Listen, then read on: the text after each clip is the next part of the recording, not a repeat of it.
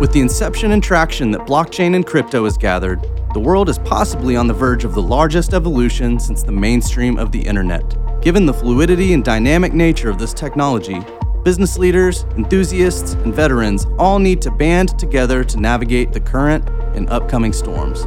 Participants in Web 3.0 want a trusted resource that gives them pertinent information about projects, tokens, technology, and businesses. We are business people talking the business of crypto.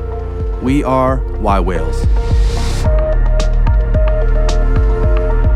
Good morning, good afternoon, good evening, yWhales. My name is uh, Siva Avvaru, and I am managing partner of yWhale Solutions. And I am joined by the infamous Mia Murphy. Mia, do you want to say hello? Hi, everyone. My name is Mia Murphy. This is actually my first uh, time co hosting the podcast. I'm excited to be here. I'm the chief of staff for yWhales and looking forward to learning more about Common Ground and hearing Florian's background for those that don't know, Mia is essentially the glue of the entire yWhales operation, of the holding company, of of the podcast, of the community, everything. We couldn't have done it without her. Um, but this is a great topic. We have a great guest uh, on today. Uh, we're talking about communities and really, essentially, why brands should start should start caring about community building. We are joined by our guest Florian Glatz, founder and CEO of Common Ground. Florian, do you want to uh, say hello to everyone? I'd love to. Hi, I'm Florian. I'm super excited to be here on this podcast and um, looking forward to talk about communities, brands in the Web3, uh, but generally also uh, in the 21st century, the relationship with their fans, the, their consumers, um, and just their most active audience online. Um, probably also going to touch a bit on my background, uh, how I ended up uh, building a platform for communities, for brands, for people to connect, and how it all fits together under this Web3 umbrella. So thank you for having me. Excited to be here. Awesome. Awesome. Well, well, let's just dive right in. And, and I'll start off with a hard hitting question here that I know a lot of our audience and a lot of our listeners and viewers are, are always kind of scratching their heads around. You know, if I'm an executive of a mid market company or a Fortune 2000 company, and I start hearing the terms of Web3 and community constantly intertwined, what does that exactly mean to me as an executive, and why should I care about community building? Well, that's a good question. Uh, where do we start? Um, Web3 really is um, the new internet, the new web, and it's driven by this idea of community. And um, people say that, you know, the original web, the web one was read only. Um, the web two was read and write. So everybody could publish information on top of consuming information from others. And then the web three really adds this layer of ownership to the mix. So it's read, write, own. And for the end user experience, both from a, a company perspective and from a consumer perspective, it actually means that um, consumers are not just consumers anymore; they're actually prosumers. They are also creators. They also um, participate in the building of your brand, how it's perceived, what it's about. And um, we've seen this happen actually in Web 2 already a little bit with this phenomenon of memes. So people on Reddit and Discord, Facebook, WhatsApp, they love to spin up memes around brands and events that happen. And um, when you really understand how to use this power of your true fans, you can actually elevate your brand to a whole different level where you have sort of free marketing from your uh, biggest fans and users of your service and so on. And so in the Web3, all of this gets sort of a new dimension because we have this ownership layer intertwined into the uh, creation and consumption of content. And Web3 really is, of course, linked to this phenomenon of blockchain. And blockchain is this idea of digital ownership and digital scarcity. And I think the first sort of breakthrough into popular culture happened around this idea of NFTs, so non fungible tokens. And we've seen new kinds of community brands being created that just wouldn't have been possible um, in the Web two. And to name maybe a few big examples is, um, of course, the Bored Ape Yacht Club, which I think became a really popular community brand, um, where sort of the owners of these apes could start to actually commercialize their ape, printed on a shirt, printed on beer cans. We've seen all kinds of interesting experiments around how actually the consumers become prosumers and producers of branded content. And I think uh, maybe to me even more exciting uh, example is Nouns. So Nouns DAO, which is um, a completely community-driven brand, also around NFTs, where people own a noun, one of these NFTs, and then they are part of this whole community of users who together decide what is Nouns actually about it was completely undefined in the beginning and now they have an esports team and now they have sort of all kinds of interesting phenomena and sort of breaking through into popular culture so uh, I named a lot of buzzwords now, and uh, may have even confused your audience more. But uh, I hope I also made it a bit exciting. So um, I think as a as an executive um, of a of a company, small, big, or mid sized, you should care about this phenomenon of community building in Web3 because it really is the future of the success of your company in the consumer markets for sure.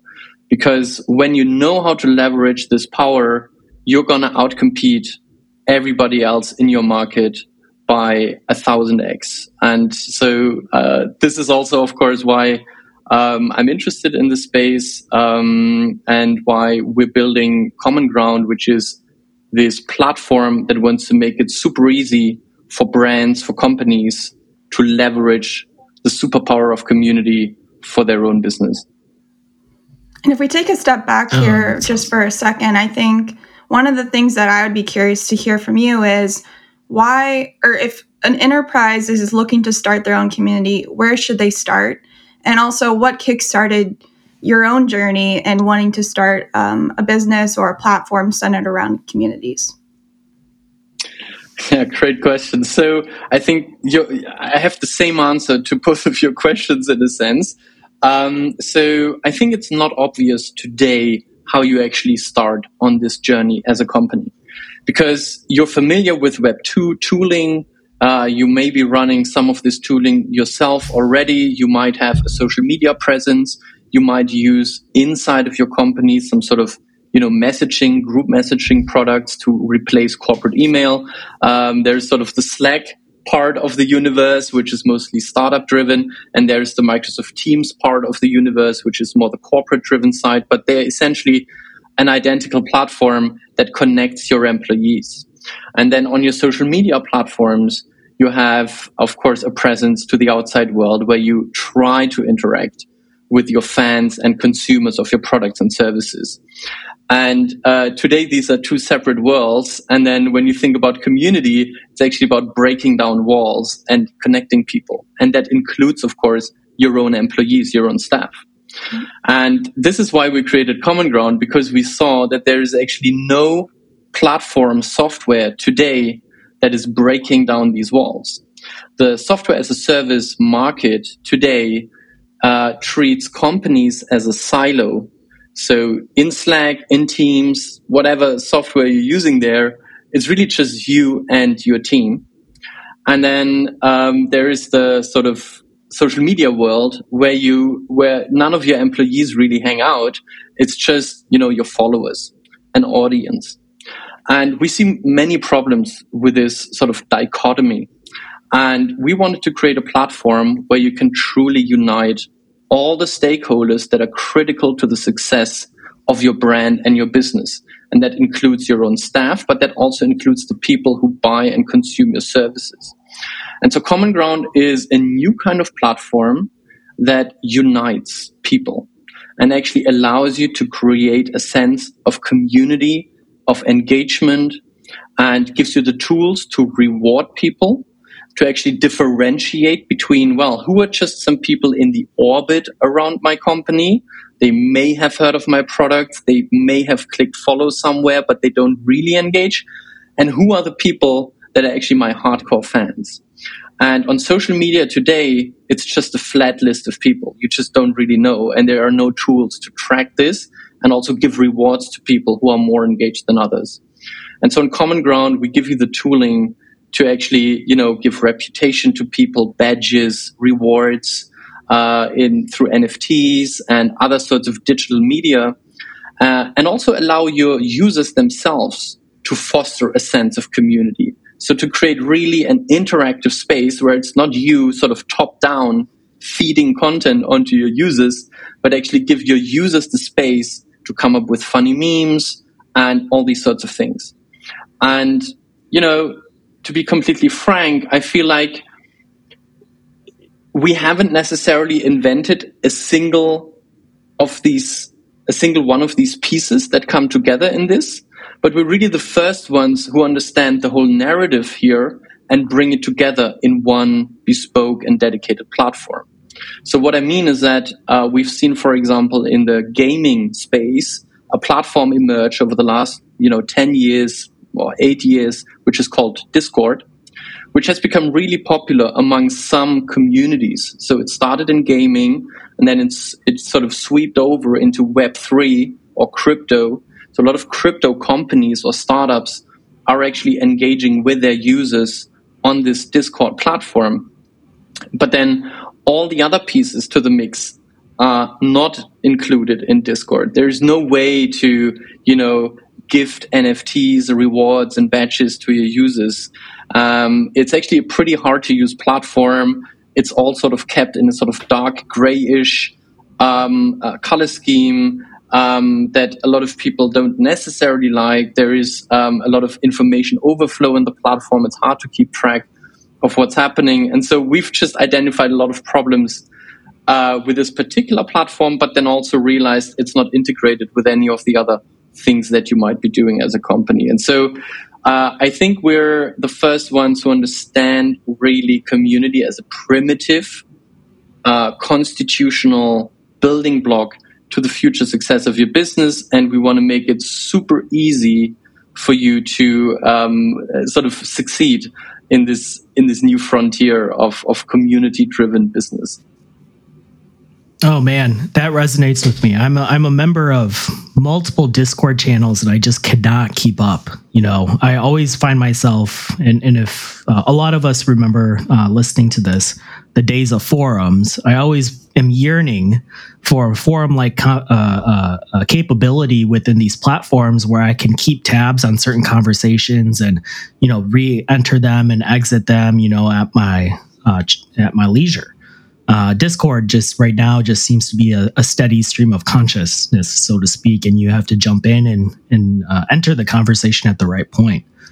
Um, so yeah. Florian, you know, link, link, LinkedIn stalking you. I saw you were re- uh, a German real estate lawyer.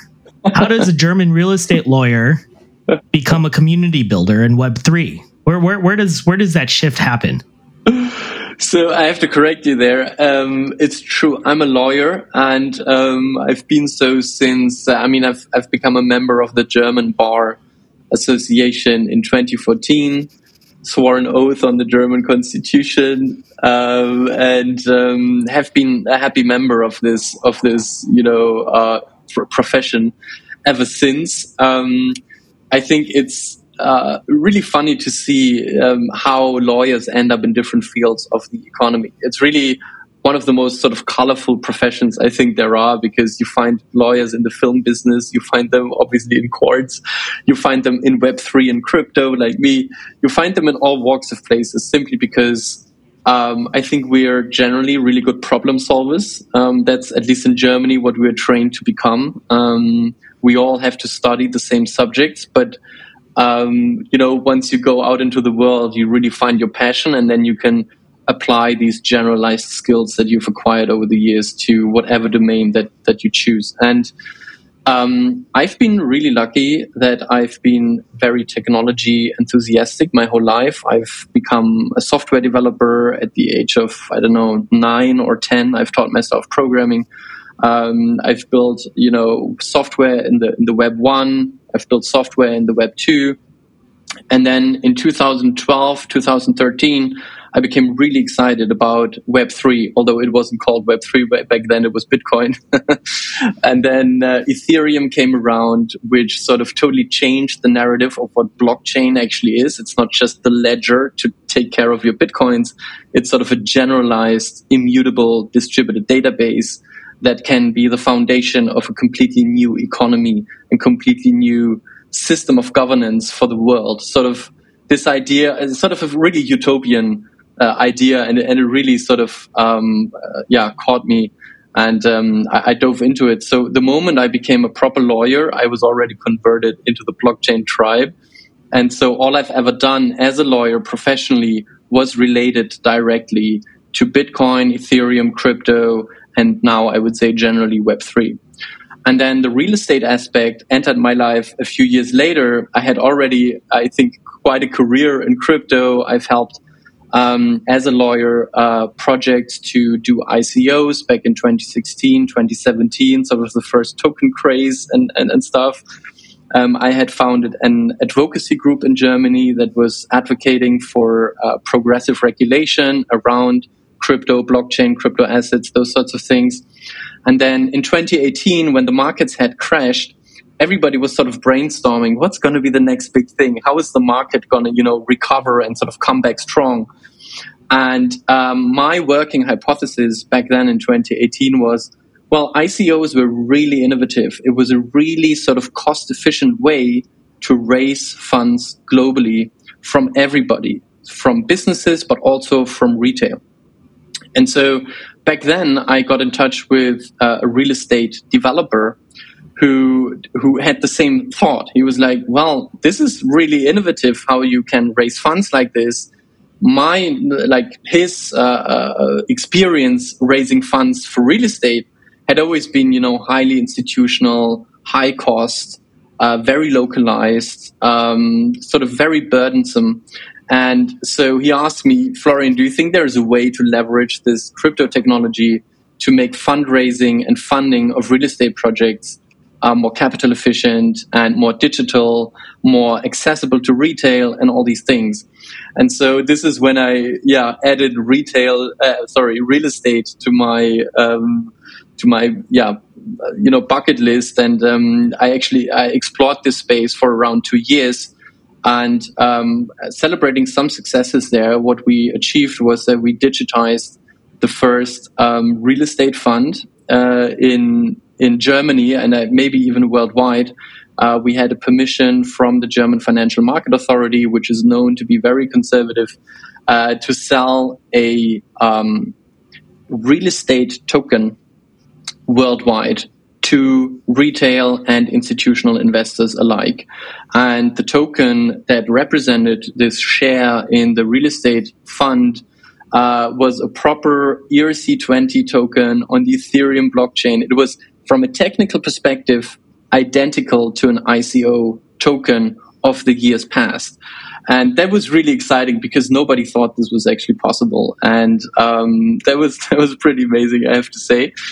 Um, it didn't end up being a commercial success, so I learned a lot also there. What does it actually need for tokenization of securities and tokenization of real world assets to be a convincing thing for normal people who don't care that it's on the blockchain. They just don't get, well, what does it actually bring me to do this, right? And back then we had a hard time to make a strong case for it, I believe. I think it's different now in 2023 but yeah, this is this is my real estate experience. And um, well, how does someone with sort of this background end up building a platform for communities and brands um, to unite and, and and all these things that we do at Common Ground? Well, I would say that um, I think what brought me into this crypto space originally back in 2014 was this narrative I found um, in the Ethereum uh, world uh, that that was really new back then was this idea that in the future platforms are not going to be owned by some big corporations that you have no influence on as a user, but it's actually going to be the users themselves that are going to own the platforms that they use. And this this was such a sort of mind bending idea to me that that made me really curious. And what we had seen in, in those years then, since Ethereum emerged, was really a focus on financial platforms. So smart contract based, um, you know, exchanges and smart contract based wallets and swaps and uh, derivatives. And so a lot of the financial infrastructure that we know from the TradFi world, the traditional financial world, has been recreated on this shared immutable ledger, uh, the Ethereum blockchain. But what we haven't really seen since then is the emergence of actual consumer platforms that are not primarily financial use cases, but actually like social media kind of stuff, content and um, identity and relationships and and those sorts of things. We haven't really seen that emerge in a in a in a major fashion yet. And so common ground I think really fascinated me as an idea to explore how can this actually be done with this you know user owned platform paradigm. And um, that's just, of course, one perspective on it. But this is the perspective that I think really sort of made me passionate about the idea, and I wanted to try it. Yeah, I think you, you, made. you, you essentially did decentralization of user engagement with Common Ground. That's a big part of it. Absolutely, yeah. And I think you made a really good point there. I think, you know, platforms themselves are really nothing without the users and the people behind them. And I think that's going to really play out in, in Web3 in particular. And I think with con- you, you look at content creators these days, and really the ones that strive or have a huge following are the ones that really connect with their community beyond just, you know, how many followers do you have. And I think, you know, building a community is really going to be there. The community members themselves will really turn into your biggest ambassadors or cheerleaders in a sense as a company. And so, how do you think that's going to continue to play out um, within the next couple of years? I love this question. Thank you so much for that. Because, funny enough, we're also now at a point where we realize that content creators are probably our biggest audience for Common Ground. Because um, when we started this journey of Common Ground, our you know one of our claims that, that that really got us excited is the idea that we can tell users, hey, when you use Common Ground, you're literally going to end up co-owning this platform. It's partially yours, and it's going to depend on how engaged are you with the platform? How much are you going to interact on it and build a reputation on it and, and relationships with others? And although this is, I think, a compelling case, I think for content creators, it's actually the killer app because unlike you know me as an average user of twitter and you know instagram and whatever i mean i consume these platforms for free. I mean i actually started paying for twitter now funny enough but generally i consume these platforms for free because to some extent i'm the product because i'm being advertised to. And although i don't particularly like this business model it's sort of an okay-ish deal right? I mean i'm i don't depend on these platforms um, and so on. But if you look at the creator class, those kinds of people who actually make a living from directly or indirectly from creating content on these platforms, they are in a totally different, uh, you know, space. They depend economically on these platforms for making a living. And this is actually, you know, millions of people now. And if you look at the statistics, you will find that only about 10% of creators can make a living from the income they generate on these platforms. 90% cannot, uh, don't make enough money to make a living from it. And then you look at platforms like Twitch, who are now collecting 50%, half of all the revenues that creators make on this platform. And the creators have literally no lobby, they have no power, they have no leverage, they have nothing in relationship to their employers, so to speak, which are these platforms.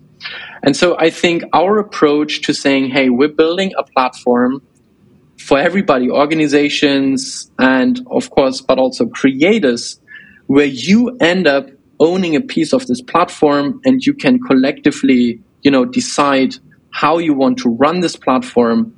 I think this is such a compelling case, and I do hope that um, uh, you know, we, we will be successful in this and um, help creators uh, have much more agency about how they want to, you know, live their life, have an income, build their community, interact with their community. I think this is the big value proposition that we're building up. That's that's interesting because you know that's essentially what uh, amplified OnlyFans's you know commercial success, right? They initially went to market as just another Instagram kind of competitor, you know, trying to fill the void um, uh, from other social media platforms and trying to capture that market. But then what they focused specifically on was that creator audience because they knew the creators eventually had some sort of monetization model based off of their content, right? Um, so, and, and, and, I love everything you're saying. So where, where does, you know, if I'm a, if I'm a creator and I've got 50,000 followers on Instagram and I've got 15,000 subscribers on my YouTube channel, or if I'm a mid market company and I've got 20,000 followers on my LinkedIn, um, where does Common Ground provide me some sort of added utility or benefit over my current social media omni-channel engagement experience? So that's a great question. And the way we look at it at the moment is that you know you have your primary outlets as a creator where you've really amassed a big audience and that can be youtube for some twitch for others linkedin instagram whatever is you have your primary platform. And you know that's that's cool. You should you should invest in this and create content for it. But we believe that there is space for common ground in this mix where over time you can channel your true fans onto the common ground platform and over time establish independent revenue streams on common ground and the difference between something like, you know, Twitch, which takes 50% of your, of your revenue from subscriptions, and Common Ground is that, you know, Common Ground has a different angle and we don't want to take 50% of a business, right? And um, unlike Twitch, we want to give you co-ownership in this platform. So it's not this anonymous mega corporation. In the case of Twitch, it would be Amazon, and in the case of LinkedIn, it would be Microsoft, where you just have nobody listening to you because fundamentally you're just a small nobody in, in, in this big mass of millions or billions of people using it. In Common Ground, actually, you have real governance power in the company that runs this platform. And this is the power of Web3. Web3 is really this democratization of the internet on a fundamentally new layer that just hasn't been possible before. I mean, uh, Amazon is a publicly traded company, Microsoft is a publicly traded company, and they have all these sort of specialized governance powers how these companies run. And as an individual using these platforms, there's very little impact you can have. And Common Ground is fundamentally different. It's a community owned and community driven business. And as a creator, you have a big say in the future roadmap of the platform, in the monetization and business models of the platform.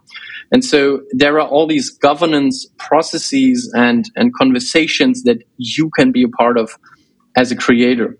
And looking at these use cases for creators, I think I've mentioned it but uh, you know, let me make it more clear. Um, right now on on let's say Instagram, there's no way for you as a creator to sell subscriptions. For example, uh, what you would do is you would have a Patreon profile and then on patreon you you could maybe collect donations from people but then you would publish your free content on instagram and i think what's missing in this whole mix of platforms is something like Common Ground where you can both bring together content and subscriptions to create an exclusive experience for the people that actually support you. And that experience includes not only content, but real time interactions with your true fans that actually support you financially every month to, you know, allow you to live your life. And I think this is where at the moment, um, creators really don't have such a great uh, option to choose from. Um, and we see that, for example, YouTubers and Twitch streamers have Discord communities where they try to sort of turn their audience into a community. But then on Discord, there's no way to monetize these people. And if you look at Patreon, Patreon actually gives you a guide on their website how to create a Discord community and then integrate some bot that takes data from Patreon and then allows you to do stuff in, in Discord, which is extremely complicated. I mean, even I wasn't able to, to replicate this and I, and, and I know the tech stuff. So it's actually not easy for creators today to bring both their true fans and their content and the subscriptions, everything into one place to really nourish a community of true fans that actually support them financially. And so this is how we believe we can bring sort of a unique platform uh, to creators that actually allows them to become more independent from these sort of mega corporations and build more sustainable revenue streams that, you know, with 100 to 1000 true fans actually will allow you to make a proper living from it. Um, and yeah, be a part of this platform sort of on a governance level um, in addition to it. That's our, our dream there. Yeah, you made a lot of great points that I really agree with. I think there's a lack of a hybrid model in a sense where all of these capabilities aren't on one central platform. So, in a sense, you're decentralizing users and having to use multiple different platforms. And then it kind of prevents or causes a barrier for the user themselves because they have to go, they have to utilize so many different platforms that you know they're spending extra time on you know checking each individual platform when in a sense it could be all in one.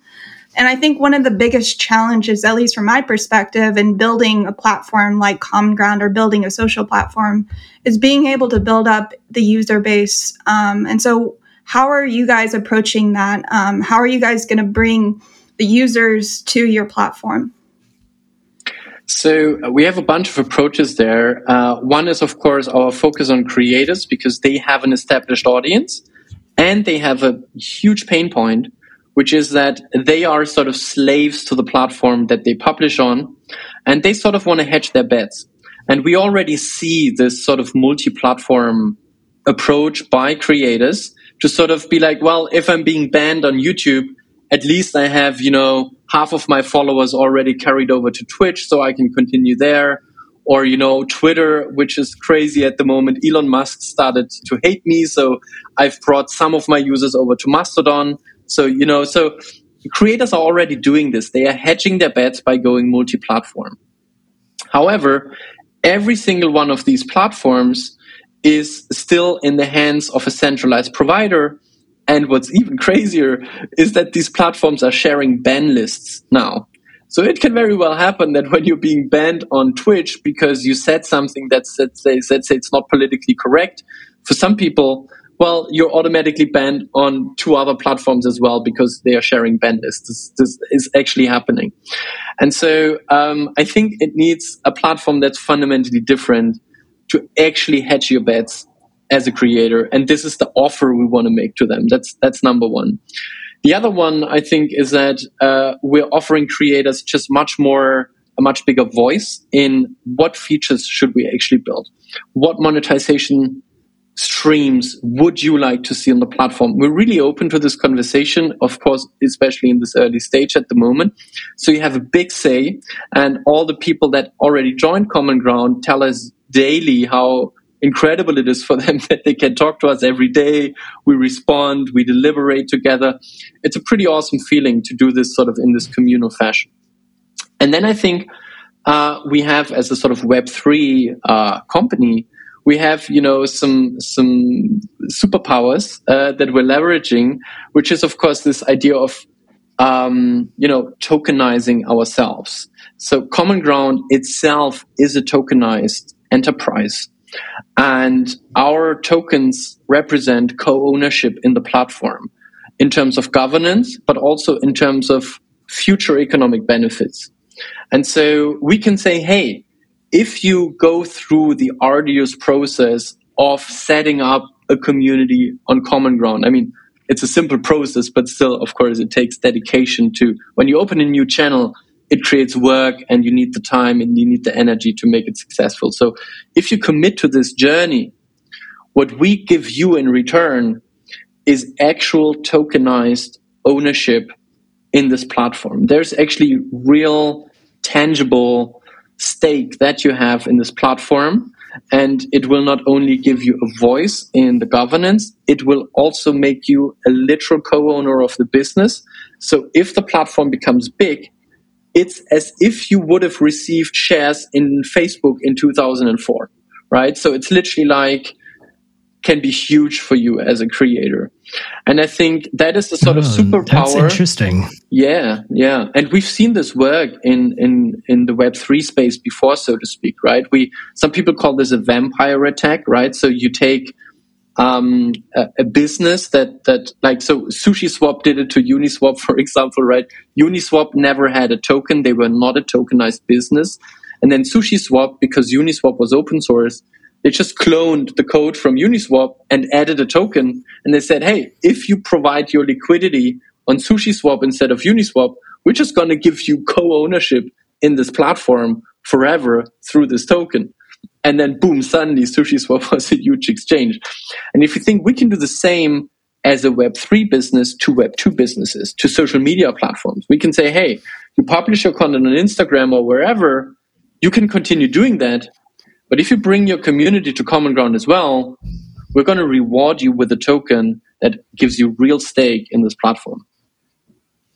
Interesting. So that's that actually solves a pretty big problem with a lot of social media and, and fan engagement and consumer engagement platforms today, right? Uh, if your Twitter, your Instagram, your Facebook, if you're a company, your LinkedIn profile, um, your your business page on another platform, you yourself don't own those, right? It's it's you are a user of another platform. All the data, all the content you upload, you are because of the T's and C's, the terms and conditions you you sign, you are foregoing ownership, right? And so, if you are representing basically your equity of building your engagement experience on Common Ground, and you're rewarding and incentivizing that with a token, then in theory, you've just kind of almost put a, a valuation of it as an asset in theory, right? Where and, and I think that's a big thing, right? Um, right, you know, in, in the dark web, people sell Twitter accounts, people sell, you know, uh, LinkedIn accounts, you know, for false and bot fan engagement, and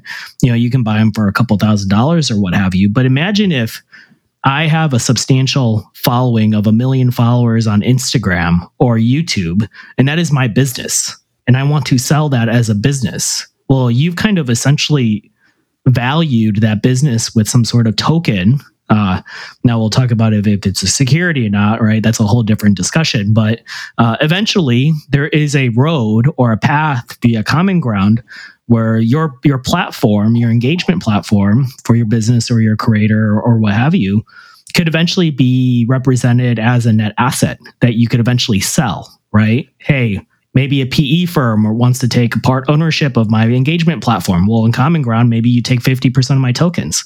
Is, is that is that kind of am I thinking about that the right way? This is beautiful how you put it, and actually, um, it's it's something that we've thought about a lot as well, and we have at least some early stage version of this already implemented, where we've said every community on Common Ground should also be tokenized. So we've tokenized the business itself, which we're giving to our users as an incentive to join. But we want also the communities to be tokenized. So if you're a verified community on Common Ground, your community is represented by an NFT. And this is a transferable token. So indeed, if you have amassed a million followers in your community, you can sell the NFT and with it, you're selling the million followers. So it's a tradable asset. And um, that's, of course, you know, uh, right now we don't have a community with a million members, but once this is there, and I think this, this will happen very quickly, you're absolutely right that your community is not just, you know, an audience that you have amassed. It's actually a financial asset that can have massive value um, if it's you know high value people, let's say you've built that's you know an commu- an investment club community, and you have a million people, high net worth people in this community, a million of them. I mean, what is this community NFT going to be worth, right? This is going to be this going to be very valuable. Yeah, the, the yWhales community, for example. For right? example. Yeah. and and I also think it will flush out a lot of the because if you go to a lot of platforms these days, even if you look at the follower count, you know, sometimes half of those or a quarter of those could be just bots or random accounts. And so really flushing out who are your true followers and being able to put some sort of value behind that, I think is really powerful. Well, Thank and, you how this. do you address yeah, that, Florian? Yeah, I agree. Yeah, you're giving me all the good, all the good topics. yeah. So um, indeed, uh, that's something we thought about deeply because we all know the bot problem. Uh, we've, I mean, Twitter has become a bit better since Elon took over. That's, I think, a positive of his um, disruptive style. I think he really managed to get rid of a lot of annoying. Uh, I think, in particular, crypto bots. At least that's something that was haunting me because that's my bubble. I think there are other bots as well on Twitter. Um, but it's even worse in Discord. Literally, I, I mean, many of your listeners may not have used Discord before, but it's absolutely atrocious on Discord. It's literally, you don't even know who's human on this platform and who's sort of a bot that is trying to take advantage of me in some sort of scammy way. And um, we've, yeah, we see it all over the internet. And of course, the root cause of this bot problem is that still in 2023, we don't have an identity model on the internet. It's just really cheap to create an identity on any of these platforms. And by cheap, I mean it has a low economic cost. I just need an email address or a phone number to create a new account on these platforms. And that just costs literally fractions of a cent today. And um, in Web3, we believe that there will be a much stronger form of identity that will make it much more expensive, if not impossible, to create multiple identities within a system. And Common Ground has been built on this idea. And so, what we have put into Common Ground very seamlessly, you don't even notice it when you when you come to the platform, is a Web3 identity model. And Web3 identity means a number of things. It means that the user owns their own identity. They are, they, it's sort of like a portable identity that really belongs to themselves. It uses wallet technologies and other sort of cryptographic stuff in the background. Um, we've abstracted all of that away on Common Ground. You don't even notice it.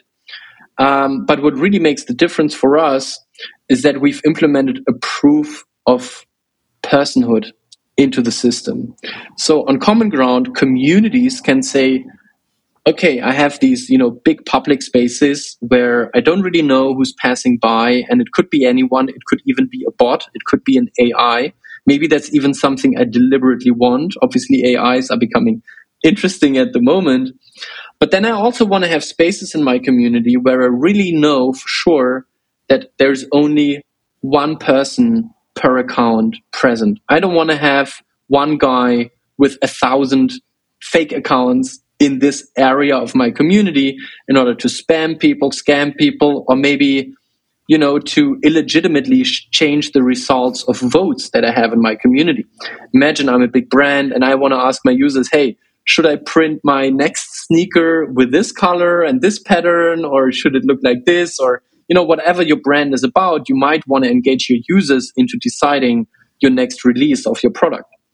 And um, to make these scenarios possible, the, the community administrator or moderators can say, well, in this area, you need to bring a proof of personhood. You need to prove to me that you're a unique, real human being, that you're not a machine, and that you don't do this with multiple accounts.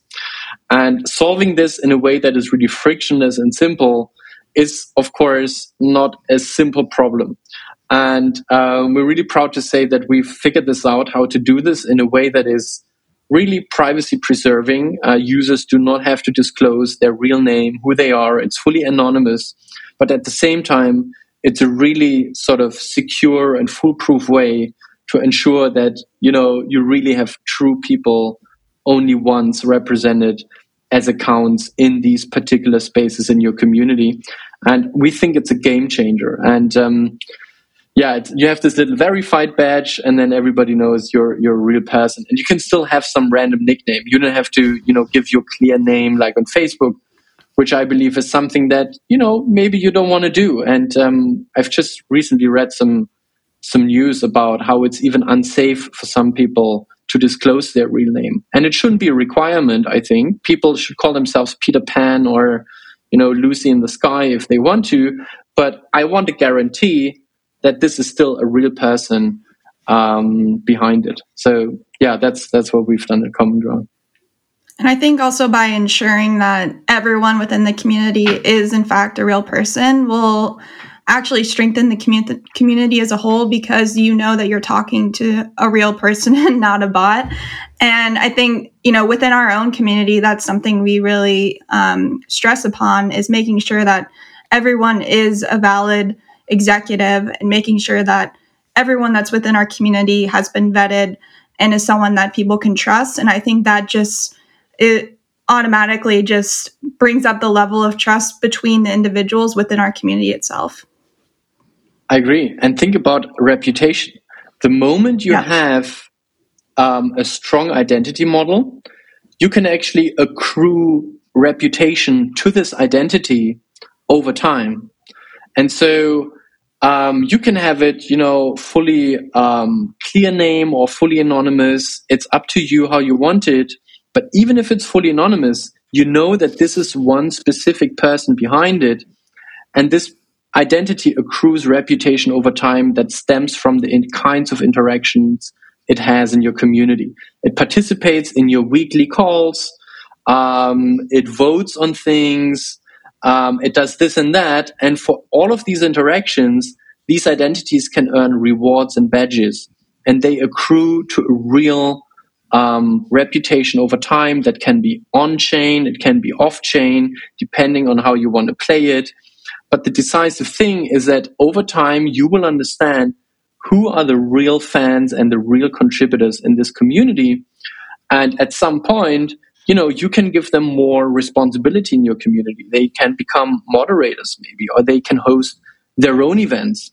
And they have so much skin in the game over time because it's so valuable to have such a reputation.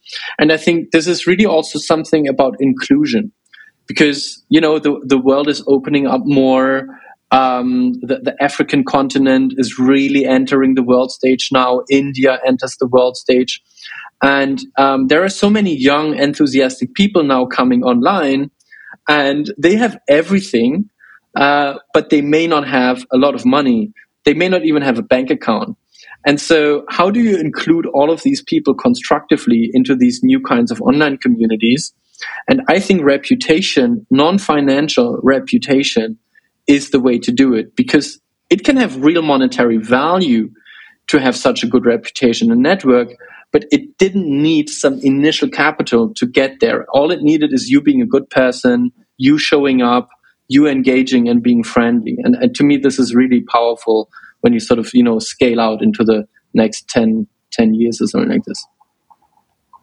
That, that, that's really why social media platforms are so powerful, right? Um, what they're doing is nothing novel in terms of engagement, but what they have done, you know, first instance, you know, MySpace, and then you got Facebook, and, and and why Facebook hasn't been toppled as the king, so to speak, right? Because people have cultivated decades now of reputation tied to their profile online, you know, directly to their name that hey how many people you know they've they've got 10 years 15 years worth of life captured on facebook and if they were to you know delete their account that means 15 years of reputation has disappeared and there's no way to grab that because it's all owned on facebook's platform right they have no ownership of their content I love exactly. that. Yeah. So I love everything I'm hearing about Common Ground, man. Uh, so you know, ten thousand pound gorilla in the room. Your biggest competitor or the king that you have to topple is Discord right now. Every Web three community starts with the Discord. Selfishly and admittedly, yWhales is on Discord right now. Um, every major brand that is launching some sort of Web3 strategy is incorporating Discord.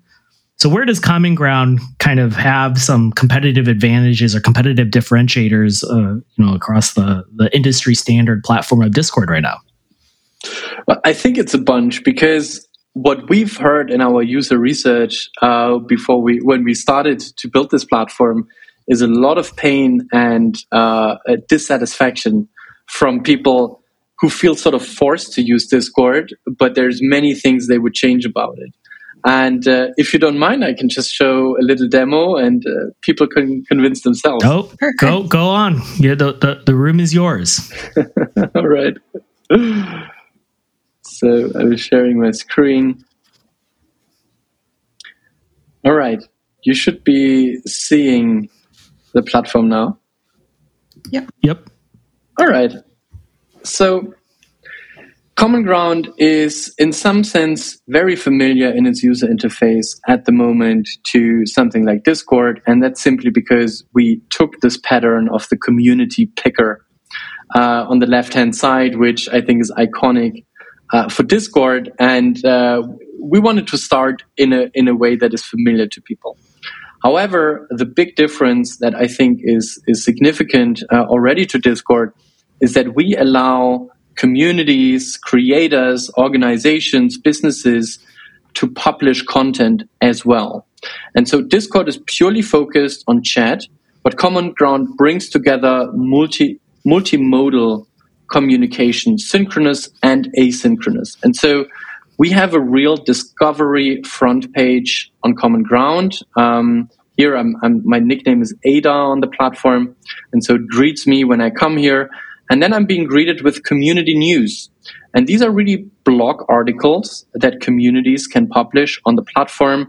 You can see the, uh, uh, the community where this news originates from, the Blue Fund, which has just done some really nice um, donation to uh, animal welfare organization, Collective Brain, which is inviting people to join its community, the Music to community. So all kinds of different communities talking, giving updates about what's happening in the form of blog posts. Um, that is something I think that's sorely missing on Discord. It's really hard to stay on top of what's happening in communities on, on Discord, and I think we solved it beautifully on Common Ground. And then when I scroll further down, I can start discovering communities. And these communities are being based on my, the, the recommendations are being based on my my preferences or the activity of these communities. So it's really easy for me to find new communities to join. And then we also have a blog um, by individuals, so not by communities, but by people that I follow uh, or that are being recommended to me and what they are talking about. And so this is really, I think, in terms of discovery and keeping up to date with communities, a really powerful feature when I dive into an oh, individual, interesting. Yeah, thank you. Sorry, a bit fast, maybe. Can can you uh, like let's say I'm part of a yWhales community on Common Ground, um, and I as a user I have my profile, and someone is not a member of the yWhales community, but they liked the blog post that I had published publicly. Could they then subscribe to me individually and discover my community? Exactly, they can, right? So any community here uh, that is that is publishing here, I can just click onto the blog post, and then in the moment um, I read the blog post and I like it, I can click a button and join the community since I'm such an avid user of Common Ground as the founder of it, obviously I've joined so many communities. We won't find one that I'm not already a member of probably right now, but I'm really an exception. You can see I'm, I'm in so many communities. But if you're on a fresh account and you come to the to the front page and yWhales has, you know, some update here, um, I will be able to see this uh, just immediately and jump onto it and then join the community. So this is a really sort of easy way to discover new communities and immediately understand what they are about. And when you go back to the homepage and it showcases, you know, some news from all the communities that you're a part of and or ones that you can discover, how does it curate that list? Is it based on the ones that you're most active in? Is it based on, you know, the content that you put out yourself or how is that list curated? So at the moment, it's pretty simple. Uh, we didn't put too much energy into a good recommendation algorithm. But in our next iteration of the platform, which we're going to launch uh, in the course of May, uh, we're going to, we sort of doubled down on this concept of a feed, right? Because we believe people really like news feeds in all its incarnations and on all the platforms. and we understood that this is something that we want to be really good at as well. So um, in in so this is a, an alpha version of the platform that we've been running uh, mostly in a closed fashion uh, last year to gather user experience and user feedback, and then in January this year we made it public to have more users on the platform and get their feedback. And so uh, we've been working for two months now on sort of the version two of this platform. Uh, we will have a light mode in addition to the dark mode. We will have a lot of rebranding, sort of make it even nicer for people. So what you're seeing right now is the alpha, which I think is already pretty good. And then in the next iteration of the platform, it's going to have, uh, I think, a really good sort of newsfeed and recommendation algorithm for you to discover, you know, even more content that's relevant to you. At the moment, it's a mix of communities I have subscribed to and communities that we have curated as being interesting um, for the users on our platform.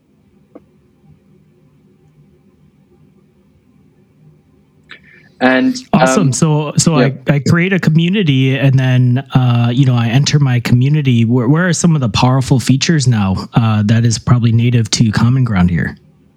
So uh, I'm happy to show this off. So I'm going to jump into the Common Ground community, which is us ourselves as a community on the platform.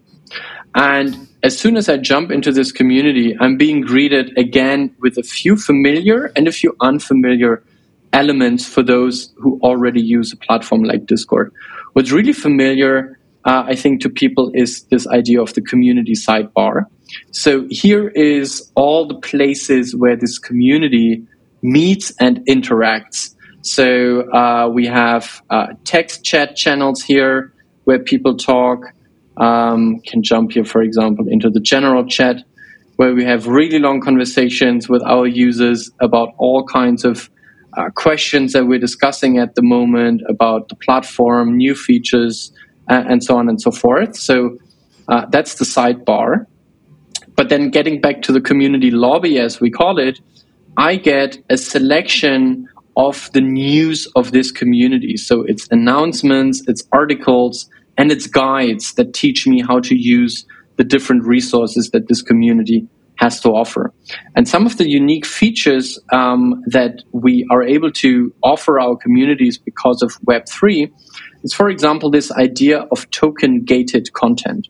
So here we see a blog post um, about um, some KPIs that we're tracking or um, you know some weekly reports that we're tracking and you can see that some of them have this unlocked sign and when it says unlocked it means this is a blog post that I can only see because I have special tokens, badges, and so on attached to my identity on this platform that allow me to see this content.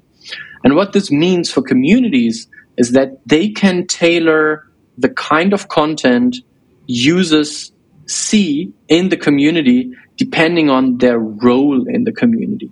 And so you can really have different groups of stakeholders in your community from random visitor to active contributor to moderator to admin to you know uh, management board or wh- whatever are the different kinds of stakeholders that you want to bring together on this platform. You can create spaces and content that all of them see and can interact with and you can create content and spaces that only specific groups or subgroups of groups can see. And what we realized is that there is actually no good place on the internet to have this kind of interaction pattern where you can share content in this kind of way openly or selectively all into one. And so this is, I think, a really, really powerful feature that we call token gated blogging.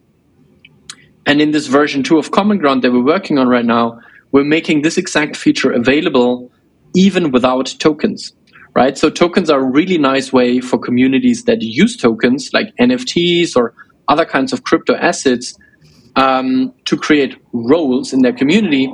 But then there's probably you know a thousand times as many communities that want to use do the same but they don't have tokens.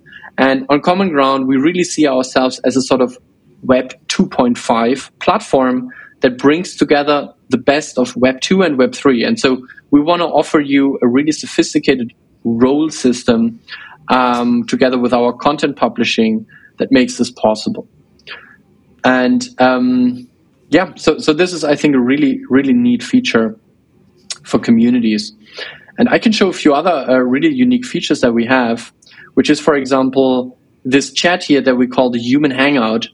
And you can only come into this human hangout and have a conversation if you are a verified human. So this is what I talked about earlier about this proof of personhood.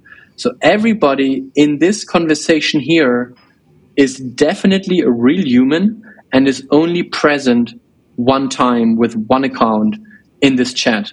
It's impossible to come here, um, you know, twice with two accounts to sort of fake a conversation or influence a vote or anything like this. And people are still, if they want to be anonymous, right? I don't know who AirTune is. I don't know who Ada is. I mean, Ada, this is me now. I'm happy to disclose this. But it's sort of this mix of, well, it's real people, but they choose the way how they want to represent themselves. So I really like this as an idea. And lastly, I think as a really interesting feature, is what you see here, which is a token gated area. So this uh, this area here in the sidebar has a little lock, and what it says is that verified communities is a, is restricted with token gating rules. And what this means is you need, in order to enter this area and, and see the conversation here, you need to have specific tokens in a connected wallet in order to see and join the conversation in this area.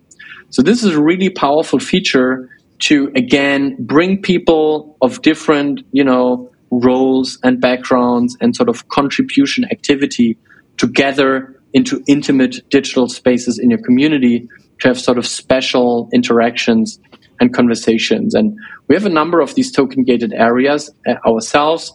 This one is for all the communities on Common Ground that have this community NFT that I've talked about. They're sort of tokenized community. And this year is one where uh, only the core contributors to the Common Ground project have access to. And so we have multiple token gated areas. And our communities love this feature. If I jump into a different community, Collective Brain, it's a really nice knowledge sharing community, for example, on Common Ground. They have also multiple token gated areas where you can see you need specific tokens on a completely different blockchain in this case um, in order to enter into these areas. Of course, I have acquired all the tokens because I want to be part of all these conversations. And so, yeah, it's a really neat and, and powerful feature. One one of the biggest misses, especially with Discord right now, and especially with anyone trying to do token gated access, um, is you know streamlining token gated connections to D2C fulfillment of a product. If you are a brand or if you are someone that is selling something, right? Eventually, you want to convert that attention into some sort of revenue. Um, so with yeah. your capability here with to- native token gated kind of build out and, you know, let's use an example. Shopify just released, you know, a couple months ago, the ability to token gate access to their, you know, your e-commerce site. So in theory, if I'm a brand here, you know, mid-market company or even, you know, a community or an influencer or a creator, and I have my own e-commerce site that is Shopify or on Shopify, could I directly link a token gated access where, hey, you buy this limited run of 50 NFTs, and as you do, you initially you get onboarded into a, a premier or VIP por, uh, product, you know, on my Shopify site now that is all one streamless. It, it, is that a possibility? It's not only a possibility; it's actually reality, and that's the beauty of Web three, this sort of ownership economy, because it's all really standardized on uh, you know a few different uh, blockchains, and we support many different blockchains and ecosystems already on Common Ground. And so, whatever you want to do in your you know Shopify, where you have some where you sell tokens or where you use token gating, you can use the exact same token of your brand, of your community, or whatever it is that you're doing on Common Ground to create intimate digital experiences and create exclusive spaces with the exact same token.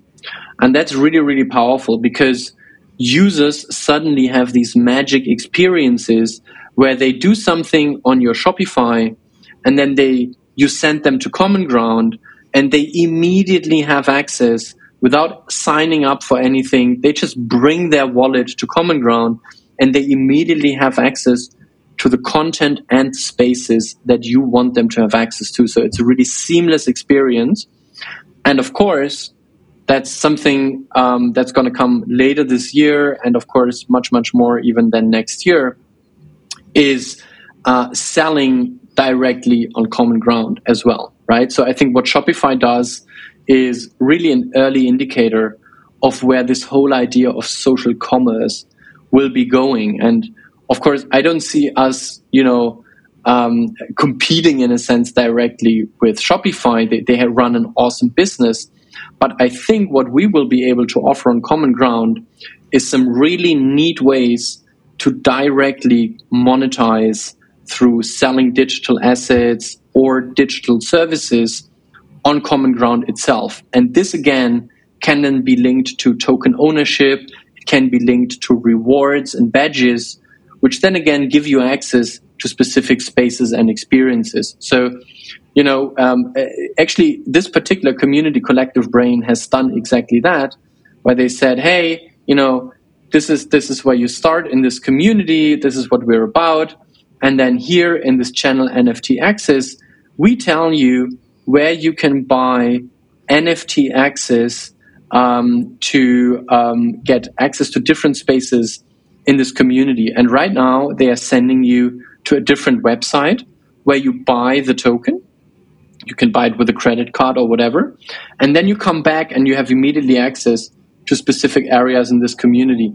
And this exact transaction, of course, is something we can do natively on Common Ground as well and uh, of course something we want to do as well because uh, we can control the user experience much much better make it even faster more frictionless once it's happening on our premises but then again i think the beauty of web3 is that it already works although we don't have this feature built out yet because of this interoperability and this sort of user owned identity and ownership model of web3 that's that, that's really beautiful so you touched on a little bit how you guys are looking at building out in-app um, or in-platform purchases. Beyond that, can you highlight some of the other features that are coming down the line or that you have on your roadmap currently?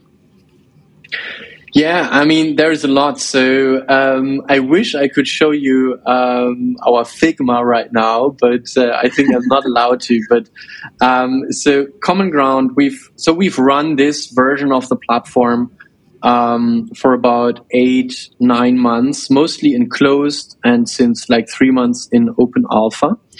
And we've learned a ton uh, what users like, what they don't like, which UX patterns work, which doesn't work.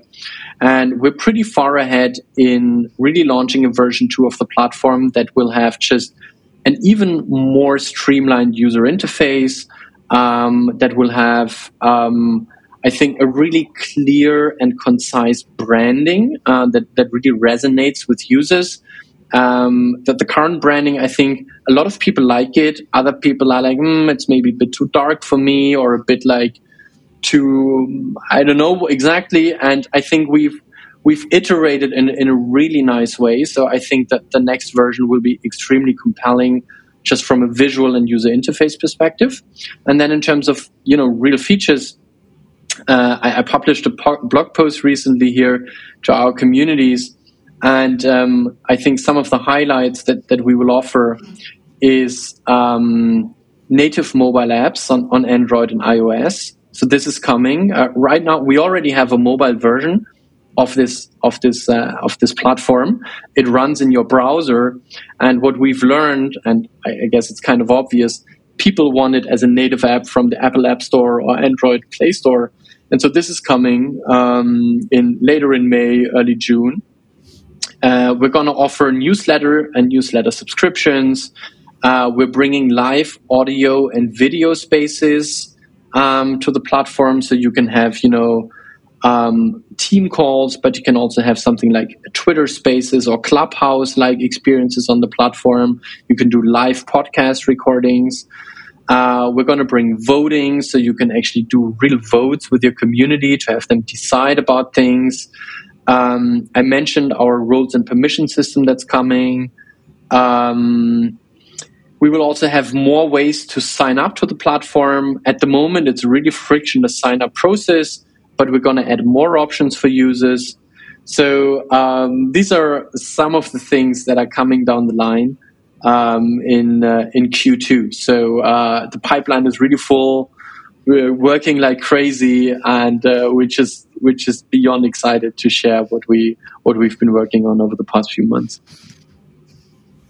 Oh, that's exciting. Real quick on the mobile app thing, I know one of the biggest gripes right now, especially for a lot of organizations that have, you know, official Slack channels for their internal organizations or a lot of Discord communities, is that there you can't really have an app direct to your community. Uh, you know, if I log into Discord, uh, I have to launch Discord and then go and find my communities that I want to enter. If I launch Slack, I have to jump through so many different channels just to eventually get to the place that I'm trying to uh, get to. Uh, do, do, do, is that is that something in your guys' roadmap here? Like if you can make direct mobile apps where um, you know it's still the common ground uh, uh, platform or mobile app, but it takes you directly to the community and it's even branded or, or you know, it's like a yWhales app, but really it's the yWhales community in common ground. Yeah, so I think this is the, the beauty of, of the web because we've built our um, whole application stack on a web first uh, sort of basis. And it's really easy for us, in principle, to offer this feature that you just described. So you are not just you know, one icon here in your sidebar, you can actually be your own app. And when you open it on your phone, all you see is this one community. So this is a feature that we can technically offer with without a lot of effort. And although this is not going to come in the second quarter of this year, it's technically to, totally feasible for us to offer it in Q3 or Q4.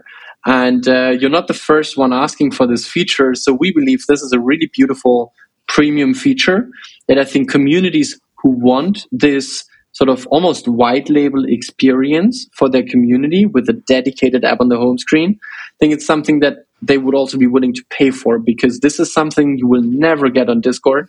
Like this is and like just not part of their whole strategy, but this is something that we can really make a unique USP for us. So uh, I hear you. Um, I love the idea, and uh, we've talked about it. We've evaluated the technical feasibility, and I can say that uh, we can do it, and uh, I'm pretty sure we're going to offer it um, pretty soon. So keep asking uh, for it, and then uh, we're going to do it.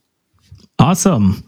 Well, how, do, how, how do our users find out more about you? How do they engage with you? How can they help? how do they get involved? Give us give us the whole spiel here. So um, they can always go to our landing page. It's commonground.cg. Um, it's um, you know if you search for us on Google, you definitely have to search for Common Ground plus something else. So, you know, Web3 or application or because Common Ground is a pretty common term and, and we're not yet ranking so high on Google. So um, i hope you, you put some links in the description as well so they can click there. Uh, once you found us, definitely, um, you know, launch the application, come in, join the Common Ground community and say hello.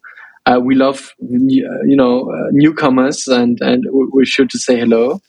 Uh, follow us on Twitter. Uh, follow our socials. Uh, that's really helpful for us. And then I think um, anyone who can see themselves as being part of our journey and our vision they are in luck because we're raising around at the moment. So if you actually want to become an investor into into the common ground vision, uh, reach out to us um, on whatever channel you want. Um, and we'd love to have a conversation.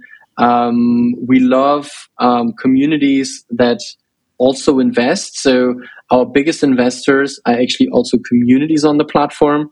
And we believe this is a really nice alignment of values and incentives. And um, yeah, what, what if if you love our vision and journey, definitely reach out to us and and to have this conversation.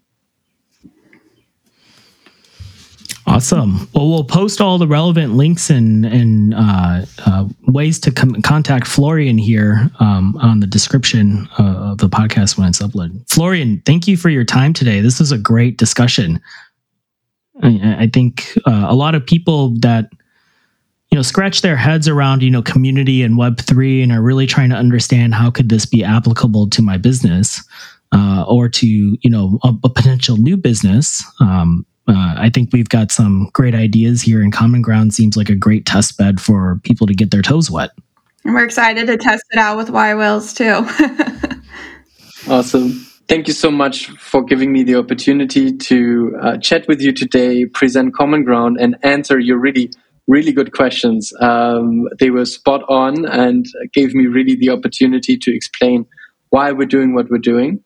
And I would ex- encourage everybody who's listening to this if they are even remotely interested in uh, strengthening the community building aspect of their business, understanding how to become a community driven company, how to leverage the superpower of community for the future success of the business, to really check us out, check out Common Ground, get in touch with us. We've literally built this with you in mind. You don't need any technical expertise or any sort of understanding what all of this is about technically, we try to take all of these complexities away and make it really, really easy and fun. And so uh, I can only recommend check it out and get in touch with us. We're waiting for you. Awesome. Thank you, Florian. Thank you, Siva. And thank you, yWhales. Have a good one. yWhales was founded in 2021 by Jay Steinbach, a passionate entrepreneur and business owner with the purpose of bringing YPO and YNG members together in the cryptoverse. yWhales is a collaborative and confidential community centered around cryptocurrencies and blockchain technology, an exclusive crypto hub of more than 600 members. To be notified when we release new content, please subscribe to our show in your preferred listening app. For more information, visit www.ywhales.com. yWhales is not affiliated with YPO, but at this time only allow for YPO, YPO Gold, and YNG members due to privacy and confidentiality. Support and production for today's episode was done by Truthwork Media. Nothing in the podcast constitutes professional and or financial advice, nor does any information on the podcast constitute a comprehensive or complete statement of the matters discussed or the law relating thereto.